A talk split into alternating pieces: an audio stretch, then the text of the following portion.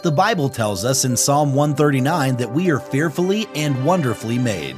On today's creation moment, we will flesh that out to get a better understanding of that well known verse. And now, our Creation Moments host, Paul Taylor. One of the most beautiful and famous passages in the Bible concerning unborn children is found in Psalm 139. For you formed my inward parts, you knitted me together in my mother's womb. I praise you, for I am fearfully and wonderfully made.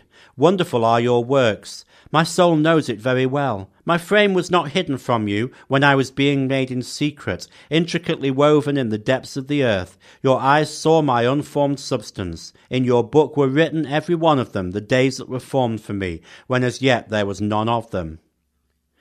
God formed the inward parts or internal organs. He formed the covering or skin.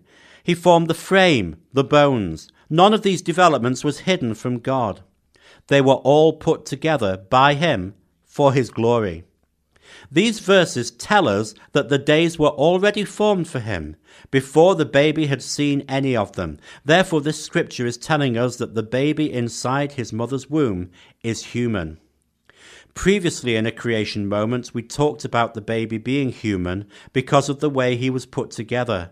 Psalm 139 has expressed the same thought in a song of worship. We worship God for the physical life He's given us and for the spiritual life that He has created.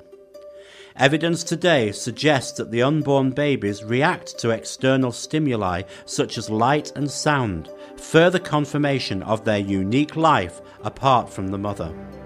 Visit us at creationmoments.com for a huge selection of books and DVDs about biblical creation and the Bible. Or call 1 800 42 Bible and ask how you can get a free ebook on creation.